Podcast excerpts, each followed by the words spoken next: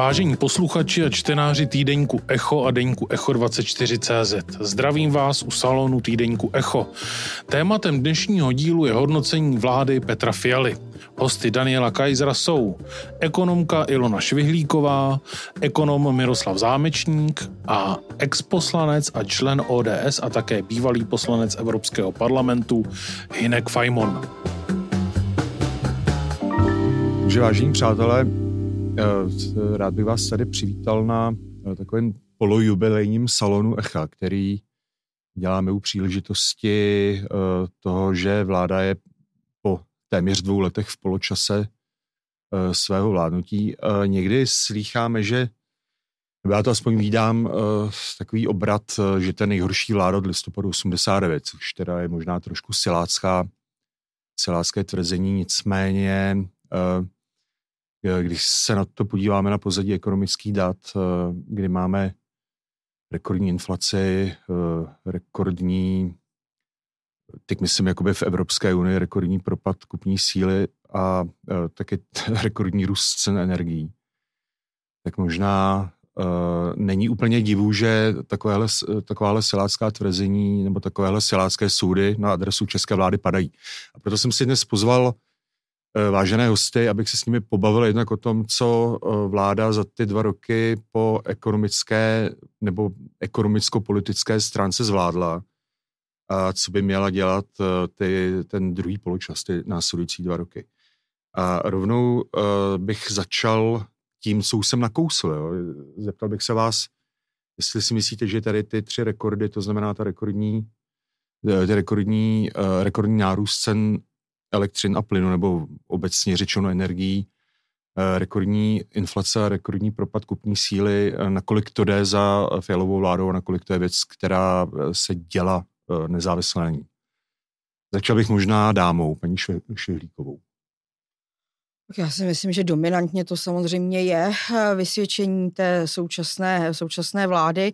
Já bych jenom zmínila, že je potřeba se podívat na ten ekonomický vývoj jednak z toho krátkodobého hlediska. Tam samozřejmě můžete říct, že dochází prostě k nějakým cyklickým výkyvům a že mohou být události, které ne vždy vláda může být schopná, často taky ochotná ovlivnit. A to, co já považuji za poměrně nebezpečnou věc, je tady kombinace té ekonomické stagnace a inflace, to znamená stagflace, protože dostat se ze stagflace není úplně jednoduché. Potřebujete na to poměrně dost chytrou hospodářskou politiku, kterou u téhle vlády nevidím nikde. To je první věc. A druhá věc, která mě znepokojuje spolu s tím, je to, že vlastně vláda poměrně nadšeně přikyvuje docela zásadním strukturálním změnám, které se pravda neodehrávají jenom v České republice, ale vzhledem k naší velmi silné průmyslové bázi to pociťujeme velmi intenzivně.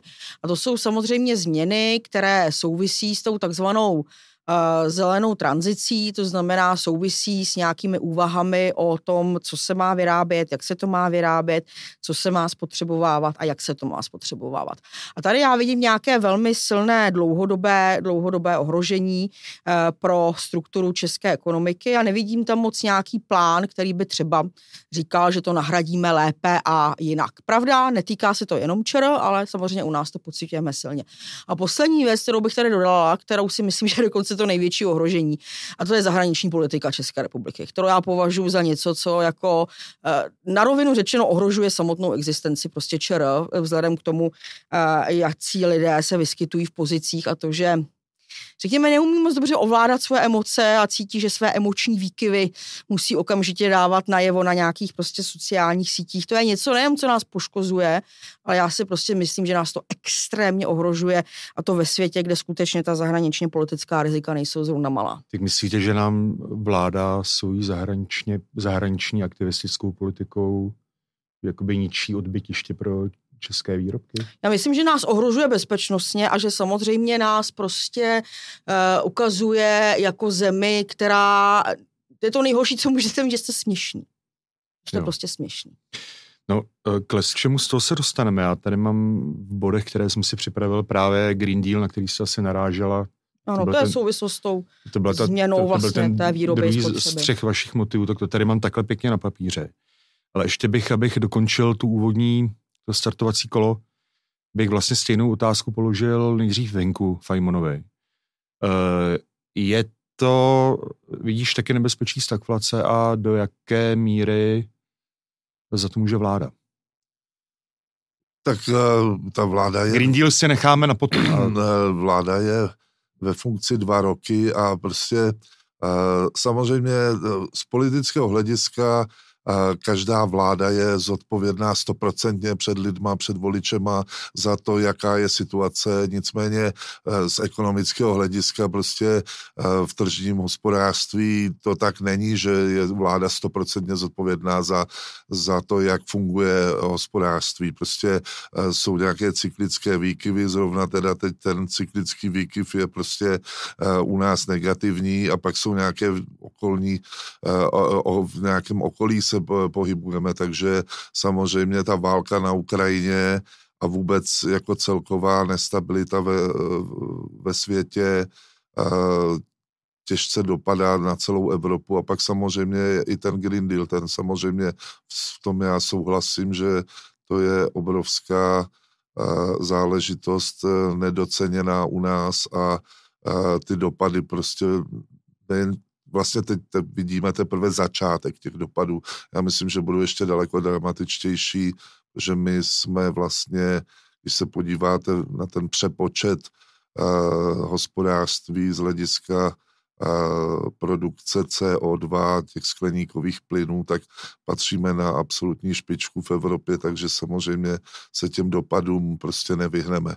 Takže vláda z mého pohledu se snaží jako nějakým způsobem v té situaci bruslit, ale výsledky jsou špatné. Prostě to je objektivně potřeba říci. Prostě ekonomické údaje jsou jednoznačné a je to podle mého soudu částečně taky do určité míry tím, jakým způsobem vládly ty předchozí 2 vlády, které prostě obrovským způsobem nafoukli sociální stát, nafoukli veřejné výdaje, valorizovali všechno všem nad rámec zákonů, takže prostě do ekonomiky přišlo obrovské množství peněz, které prostě, jak říkal Ronald Reagan, mnoho peněz honí málo zboží a tam je ten výsledek inflace jasný hned. Jenom rychlá meziotázka, pak se hned dostaneme k Miroslavu Zámečníkovi, ale je, Hinku, ta opravdu rekordní inflace, která v České republice jsme byli poslední rok, 2, velmi často na prvním nebo na druhém nejhorším místě, co do výšky inflace a byli jsme úplně nejhorší v propadu kupní síly. Do jaké míry to jde za Fialovou vládou, kdyby se to, já nevím, kdyby jsme se to zkoušeli vyjádřit třeba procentuálně, jsou to desítky procent, je to přes 50%, nebo by si podobně, jako to říká tvůj přítel Petr Fiala, tu větší část těch procent ještě vyskladnil u předchozích vlád, hlavně u Andreje Babiše?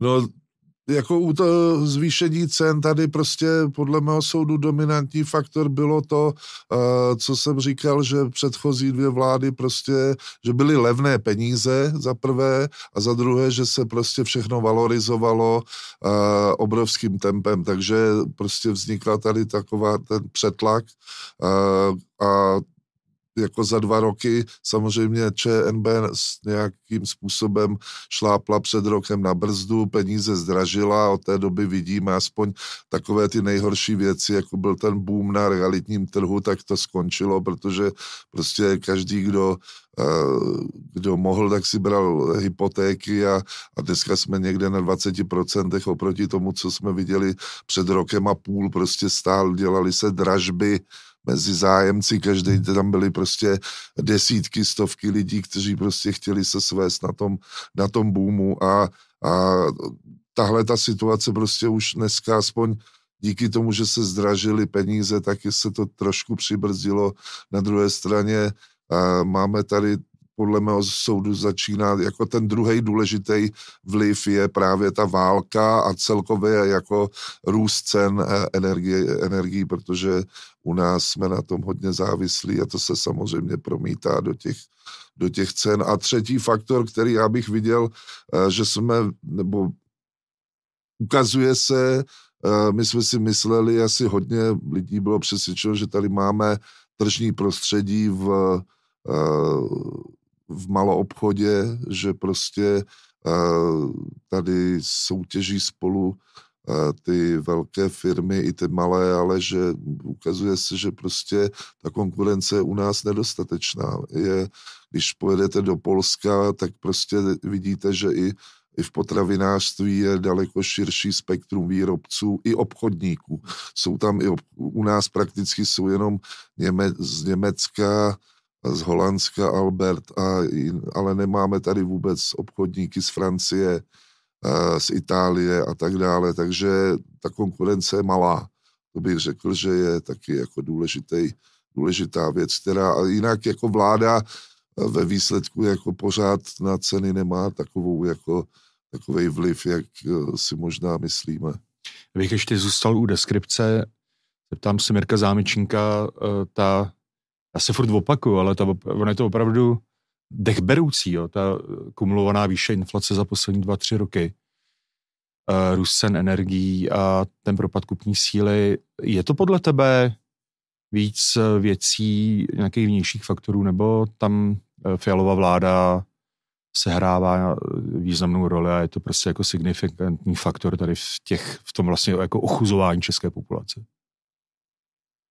No tak je potřeba, jestli mám odpovědět, tak je potřeba si říct, jako, že samotná centrální banka, ale nejenom naše centrální banka, ale všechny centrální banky a všechny aspoň trochu akceptovatelné měnové teorie říkají, že jakákoliv akce, která se udělá dnes, se projeví za nejméně 12, ale spíše za 18 měsíců. Takže vysoká inflace, kulminující někde na 20%, odečtěte si 18 měsíců a víte, kdo to způsobil. A je docela jasný, že značná část toho byla inflace dovezená a jako není úplně snadný interpretovat to, jak měla centrální banka postupovat. Většina lidí, jejichž názor na měnovou politiku respektují, říkala, že se loni v červenci mělo přikročit k dalšímu zvyšování sazeb a opakovat to byť mírněji, ale ještě několikrát, že by výsledkem byla dnešní nižší inflace, což by znamenalo, měli bychom vyšší úrokové sazby, ale již by bylo možné je snižovat, protože ten efekt dovezené inflace do značné míry odezněl. A prostě ta domácí poptávková inflace by byla těmi vyššími úrokovými sazbami v mezidobí zdestruována, což je takový ošklivý, ale pravdivý termín, který říká, co znamenají v ekonomice vysoké úrokové sazby. Oni omezují poptávku.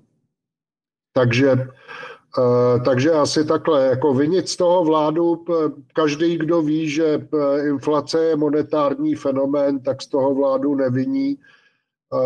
Ani já ji z toho nevidím, kromě jedné věci, že měla dřív začít s omezováním fiskálních výdajů, respektive s fiskální konsolidací zhruba tak o rok dřív.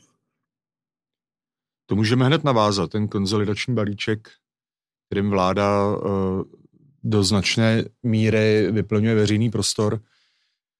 Jestli jsem to spočítal správně, tak to je, když to řekneme hodně zhruba, tak na konci řádného mandátu Fialovy vlády nebude nový státní dluh, myslím 1500 miliard, ale jenom 1200.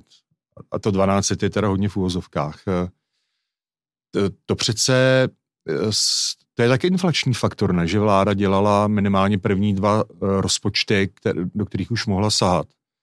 Tak jsou vysoce schodkové rozpočty, nebo ne? No tak to je ta výtka, kterou jsem uplatnil.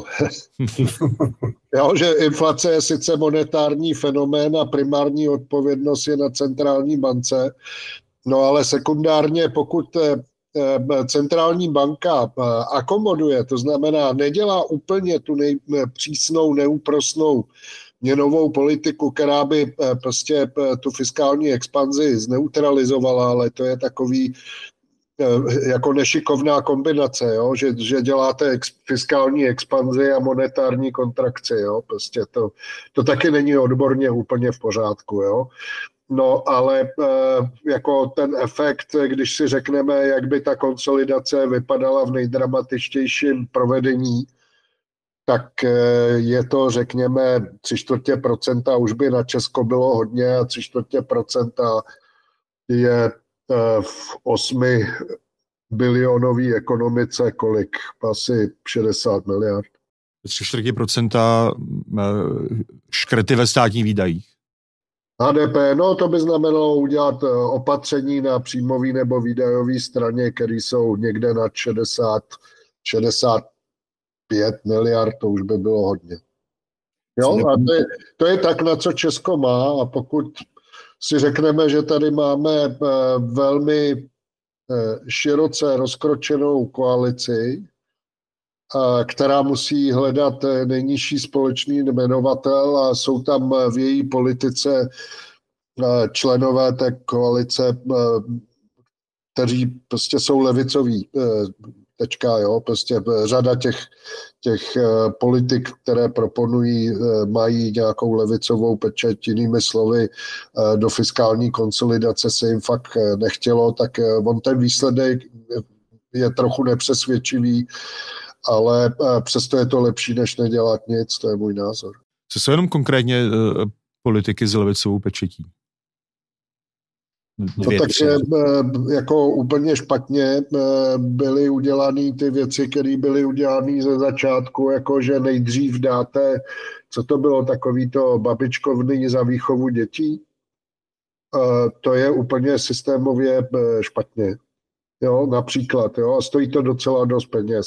Pak další věc, která prostě se mně nemoc líbila, je to, že,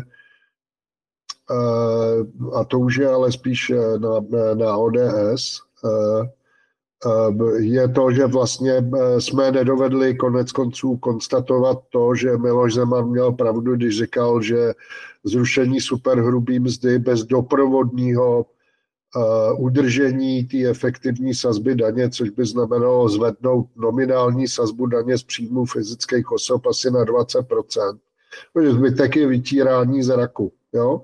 A my jsme udělali zdrojově nekrytý snížení daně v tom balíčku, který byl Babišův návrh, ale ODS a SPD pro něj taky hlasovali. Tak to je věc, která mně přijde taky ne úplně šikovná, prostě přiznat barvu a udělat fiskální konsolidaci, která jenom revertuje to, co se stalo. Jako já v tomhletom jsem fiskální konzervativec a prostě držím ale úplně pevně zásadu, že jakýkoliv snižování daní, který není zdrojově krytý proškrtáním výdajů, kterému musí předcházet, podtrženo, musí předcházet, je špatně. To není zodpovědná fiskální politika.